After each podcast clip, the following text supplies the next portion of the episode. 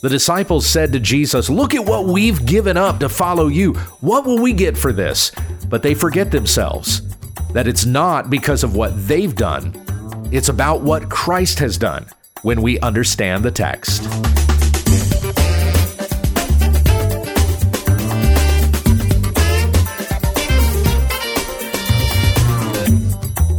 This is When We Understand the Text, a daily Bible study in the Word of Christ. For He is before all things, and in Him all things hold together. Tell your friends about our ministry at wwutt.com. Hey, once again, it's Pastor Gabe. Thank you, Becky. In our study of the Gospel of Matthew, we've been in chapter 19 this week. And today we finish up with this last portion Jesus talking to his disciples and really summarizing everything that we've read in Matthew 19 up to this point. So I'm going to begin reading here in verse 27 to verse 30 out of the Legacy Standard Bible. Hear the word of the Lord. Then Peter answered and said to him, Behold, we have left everything and followed you. What then will there be for us? And Jesus said to them, Truly I say to you, that you who have followed me, in the regeneration when the Son of Man will sit on his glorious throne, you also shall sit upon twelve thrones, judging the twelve tribes of Israel. And everyone who has left houses or brothers, or sisters, or father, or mother, or children, or farms, for my name's sake, will receive 100 times as much and will inherit eternal life. But many who are first will be last, and the last first. So, like I said, this summarizes everything that we've read in Matthew 19 up to this point. At the start of the chapter, what we looked at last week was Jesus teaching with the Pharisees and with his disciples on marriage and divorce. And there are some who cannot receive this saying, but there are others who understand what God created marriage to be a man and a woman committed to one another for life. And then Jesus encounters children, verses 13 to 15. The disciples tried to keep those children from coming to Jesus. Jesus said, Do not hinder them, for to them belongs the kingdom of God. Then you had the exchange with the rich young ruler, which we looked at yesterday. The rich young man wants to know, How can I enter the kingdom of God? Jesus says, Keep the commandments. The rich young ruler says, I've done that. Look how good I am. But he hasn't really. He doesn't love God more than his stuff. The first table of the law he isn't keeping. He kept the second part, love your neighbor as yourself. At least he thought he did. But he was not loving God above everything else that he had. So Jesus challenged him and said, Give up your possessions, give them to the poor, come follow me and you will have treasure in heaven. But the rich young ruler walks away sad because he loved his possessions. He didn't want to give them up. Jesus tells his disciples it's easier for a camel to go through the eye of a needle and survive that trip than it is for a rich man to enter the kingdom of God. And the disciples are astonished at this and says, "Who can be saved?" And Jesus says, "With people it's impossible." But with God, all things are possible. So we've had these lessons here about living in a right way according to God's standard, entering the kingdom of God, knowing that it is only through God that this access is even possible, that we would gain eternal life. So after this, the rich young ruler wasn't willing to follow Jesus, but the disciples have followed Jesus. Peter asked this question Behold, we have left everything and followed you. What then will there be for us? So there's the question. And then Jesus' answer covers three verses. Talks about them sitting on 12 thrones, talks about what they will gain in verse 29, and then lastly, many who are first will be last, and the last first. And this this is including what Jesus had said about the children back in verses 13 to 15. To them belongs the kingdom of God. This rich young man is not going to enter the kingdom no matter how much stuff he has and no matter how good he thinks he is, he's not entering the kingdom. But the children who have humbly come to Jesus and clamored after him, the kingdom of God belongs to these. Humble yourselves. The last, those that man would consider to be the last, will be greatest in the kingdom of God. But those who are greatest on earth in the eyes of man will be last in the kingdom of God. So let's come back to verse 27. Peter answered and said to him, Behold, we've left everything and followed you. What will there be for us? Now, I want to remind you of what the disciples had going through their heads with all of this. Remember that they think they're going back to Jerusalem. That's what we get to next week, by the way. The triumphal entry is is coming up in uh, oh no that's not until chapter 21 i'm sorry. So that's not next week. I was thinking we were going to be starting off the new year 2024 with jesus triumphal entry into jerusalem. No that's not until chapter 21 but they're heading back that way. They're going to get to jerusalem and what they're expecting is going to happen is that jesus is going to enter into the palace. He's going to kick the herods out. He's going to drive the Pharisees and the Sadducees out of the temple. Jesus is going to take his rightful seat on the throne and he is going to reign in the place of his father David, Jesus as a descendant of David. They think Jesus is here to make Israel great again. We're going to be a superpower. We're going to take this thing over and be the empire that will be the envy of the world, fulfilling the covenant that God made with Abraham. I'm going to bless everyone who blesses you and everyone who curses you, I'm going to curse. They think that that's all going to come in, in that's all going to be fulfilled through Israel becoming a great nation in the earth.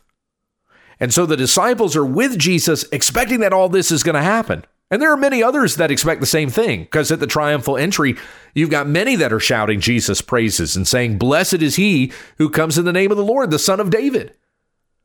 So many are thinking, This is it. And finally, we're going to have our guy who's going to get rid of this Roman oppression, He's going to get rid of these awful Edomites that sit in the in the palace, and he himself is going to rule. And and there is going to be nothing that would be able to stop him because they've seen his miracles, so they think he just has this great power, and that's the way he's going to exercise his power.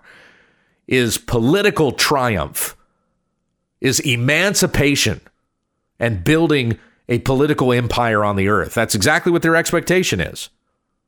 So they think that when we enter into this thing, when this thing finally happens, what are we going to get? Consider all the stuff that we've given up to follow you. So they were surely excited by this answer that Jesus gives in verse 28 Truly I say to you, that you who have followed me in the regeneration, when the Son of Man will sit on his glorious throne, you also shall sit upon 12 thrones, judging the 12 tribes of Israel. Now, the disciples are not taking this as some sort of spiritual or heavenly promise. They're taking this as something literal, and they think it's going to happen in a few days' time. So, weeks from now, or however long, we're going to enter into Jerusalem. Jesus is going to reign. We all get our own thrones, and we get to reign over all of Israel here. That's probably what's on their minds because they were not thinking in such heavenly terms. They were thinking in earthly terms. They were thinking as as far as like national politics for Israel are concerned. That's what they're thinking about. But Jesus had clarified in the regeneration. Well, they think the regeneration is going to be Israel's restoration. That's that's really what they were thinking about. When the Son of Man sits on his glorious throne, you're going to sit on your 12 thrones judging the 12 tribes of Israel. This is quite figurative. And if you know the language of Revelation, you understand the figurativeness of this. The number 12 is the number of God's people. And oftentimes you'll see in Revelation the number 12 used two times, so like 24. You have the 24 elders. Well, the 24 elders represent 12 tribes of Israel in the Old Testament and 12 apostles who are the foundation of the church in the New Testament. 12 and 12 is 24. So you have the number 12 that represents the people of God before the cross, and you have the number 12 that represents the people of God after the cross. And those two come together forever in glory in heaven to worship God and praise Him for the salvation that they have in Christ Jesus. And because Christ will have destroyed all of his enemies. That's something else we're going to be praising God for in glory, not on earth, not, not with an earthly reign, not with the kingdoms of the earth overthrown and Jesus sitting on David's throne in Jerusalem. That's not the intention. This is a heavenly reign. You know, there are saints in heaven now praising Christ who is reigning now. Don't you believe that? Don't you believe that that loved ones that you have lost, friends, that they're gathered around the throne praising Christ who reigns over all? We know that he reigns. The scripture tells us he reigns, that he reigns right now. Not talking about a future reign. There is certainly going to be a reign in which all of his enemies are destroyed, including the last enemy, which is death. 1 Corinthians 15. That day is still to come, but Christ is reigning now. He reigns right now, and all the saints who are with him in glory are praising him for his reign. And they are likewise reigning with him in glory. Death can't touch them. Satan and his schemes and stuff like they can't get to them. They're reigning, reigning with Christ in glory. And when we get together with Christ, we will be reigning with him also. He talks to the churches in Revelation 2 and 3. He who conquers, I will give a place to him to sit with me on my glorious throne. We receive crowns in glory so that we might take our crowns and cast them before he who wears the crown, the King of Kings and Lord of Lords. This is the kind of reign that Jesus is talking about with his disciples, not something that is going to happen on earth, but the reign that they have in heaven. And again, that number 12 represents the people of God. They are 12 disciples. They're sitting on 12 thrones. They're going to be judging the 12 tribes of Israel. And Israel being the church, as I've explained that before, that's not, not quite a context that they understand yet here, but they will understand it when the Holy Spirit is given to them. We see that in Acts 1. I've taught on that, you know, however many years ago that was that I was in Acts. But uh, but here Jesus is talking about what they receive for giving up all that they have and following Jesus. They're going to get glorious thrones.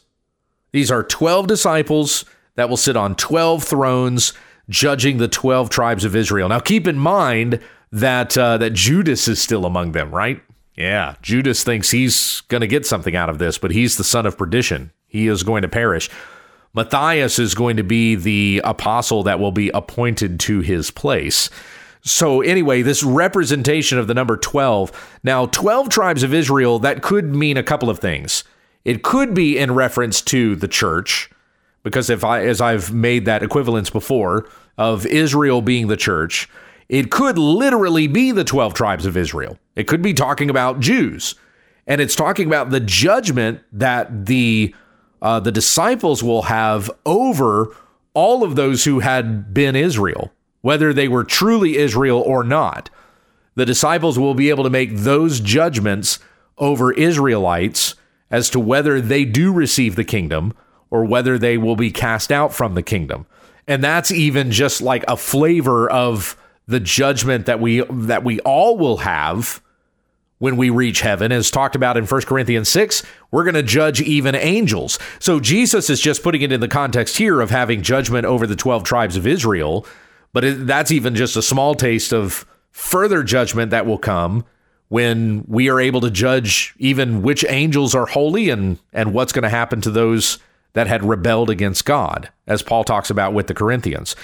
So then he goes on in verse 29 to say, Everyone who has left houses or brothers, or sisters, or father, or mother, or children, or farms for my name's sake will receive 100 times as much and will inherit eternal life. Now, it's stated uh, a little bit more plainly in Mark 10 that Jesus is talking about not just what you'll receive in the kingdom of God, but even what you'll receive in this life. I think that's stated here in Matthew 19 as well, but Mark lays it out a little bit a little bit differently so that you see that he is actually talking about you will receive these things in this life and you also will receive these things in the life to come.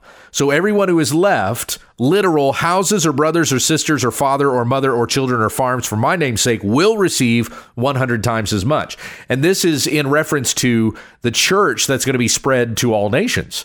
The great commission that Jesus is going to give the disciples at the end of Matthew go into all nations, making disciples, baptizing them, teaching them to observe all that I have commanded you and I'm with you always to the very end of the age. So you have that in the commission that Jesus gives. And so going out into all of the world, they're going to gain more. They're going to gain houses. They'll have brothers and sisters in the Lord. They'll have father and mother, those that will be there like, like spiritual fathers and mothers who will help to train them up and teach them more. Children or farm. Uh, children would be the spiritual offspring that you have because you've been preaching the gospel to others. Fret not if you are childless. You have many spiritual children if you are one who who shares the gospel with others and helps to train up others in the Lord. You have many spiritual children. And then farms for my name's sake. There are all different kinds of places that we can go and we meet up with other brothers and sisters in the Lord and they share what they have so that we might be blessed with what God has blessed them with. When we moved from Kansas down to Texas, I had told my kids, I took this verse exactly and I showed them how the Lord is going to bless us with so much more. You feel like you're losing one church family, you're going to gain even more family. In fulfillment of what Jesus said to his disciples, we'll gain even more brothers or sisters and, and father and, and mother and children. There's more friends that you are going to make, and you're going to add more family with this next church that we're going to. Then, when we moved from Texas to Arizona, I reminded them of the same thing again. We're going to go to yet another church, and you're going to see, you're going to be able to witness just how much God's kingdom is growing throughout these United States. now, I've now lived in 10% of the United States. This is my fifth state to live in in my lifetime, but I, and I've certainly witnessed everywhere that I've lived. Brothers and sisters that I have gained. People, I was just looking up online the other day, as a matter of fact, had somebody pop into my head and I pulled up Facebook. I did the Facebook stalker thing. it was like, I wonder how this family is doing. I haven't thought of them in a long time. And they had a, a wonderful family photo posted right there that they had just taken at Christmas. It was gorgeous. So, thinking about those people that I have done ministry with in the past. And if we don't see each other again on this side of glory, we have the promise of rejoicing together around the throne of God when we reach heaven. I love the Michael W. Smith song, and it's still a favorite of mine. I know some people think this song is cheesy anymore, but I love the song Friends. Friends are friends forever if the Lord is the Lord of them. We will see each other. We will be brothers and sisters in the Lord forever. So get used to those people that you go to church with you're going to be with them a, a really long time. we uh, are delighted to experience the wealth and blessing that God has bestowed upon his children, upon his church. Not earthly possessions, but things that we gain spiritually, things that we gain heavenly, and will inherit eternal life, Jesus says at the end of verse 29. So then, verse 30 but many who are first will be last, and the last first. And this goes back, again, it's kind of the bookend to what he had taught with the children or taught about the children. Let the children alone, do not hinder them from coming to me. Jesus said back in verse 14, For the kingdom of heaven belongs to such as these. Those that people consider to be the greatest, like the rich young ruler, they're not going to enter the kingdom of heaven. But those that the people have forgotten about and think of as the least and would, would even try to keep them from coming in. Jesus says, Do not hinder them. The kingdom of heaven belongs to these. And drawing the disciples' attention back to a lesson that he gave in chapter 18. When he said, If you want to enter the kingdom of God, you must become like a child. You must humble yourself. You must know that there is nothing that under eh, eh, there is nothing under your power that you can achieve. That was certainly what we considered yesterday with the exchange with the rich young ruler. With people, this is impossible, but with God, all things are possible, right? So you cannot achieve eternal life or gain the kingdom of God by anything that you've done or by your power. You must humble yourself. You must depend fully upon your Father. And it is only by your Father in heaven that you receive these things forgiveness of sins, hope, faith, love, Christ, eternity. These things are given by the Father, by the work of God, not by anything that we've done, but because of God's mercy and grace. Going back to something that Jesus prayed in Matthew chapter 11 I praise you, Father, Lord of heaven and earth, that you have hidden these things from the wise and intelligent and have revealed them to infants, to little children. Yes, Father, for this way was well pleasing in your sight. All things have been handed over to me by my Father, and no one knows the Son except the Father, nor does anyone know the Father except the Son, and anyone to whom the Son wills to reveal him. So again, it's not even by our ability to will ourselves to believe and then we will be saved. Even the belief itself is because God was merciful to open our eyes and see him and trust him. Jesus says, Come to me, all who are weary and heavy laden, and I will give you rest. Take my yoke upon you and learn from me, for I am gentle and humble in heart, and you will find rest for your souls. For my yoke is easy and my burden is light. Next week, as we continue our study through Matthew, we get to chapter 20, not 21. the triumphal entry is still uh, a couple of weeks away, but we will read about these parables, the laborers in the in the vineyard. Jesus again telling his disciples that he is going to go and be arrested and killed, but he is going to rise again from the dead. And we see him do many other miracles before finally that entry into Jerusalem. And once we get to chapter 21, we're entering into that last week of Jesus' earthly ministry, leading up to his crucifixion and his resurrection. Let us pray. Heavenly Father, we know it is because of what Christ has accomplished that we can have eternal life. Not by anything that we have done, but because of what Christ has done. So remind us of these things that we put our trust in Him. And then we live our lives to the glory of God. We know that we have been forgiven, so we must forgive. We know that we have been redeemed, and so we must put our trust in Christ and follow Him because being redeemed, we've been bought with a price. We belong to God. So may we honor God with our bodies. Convict us of our sins, that we would flee from temptation and lead us in paths of righteousness for your name's sake. It is in Jesus' name that we pray. Amen. You've been listening to When We Understand the Text with Pastor Gabe Hughes. Monday, Tuesday, and Wednesday, Gabe will be going through a New Testament study. Then on Thursday, we look at an Old Testament book. On Friday, we take questions from the listeners and viewers.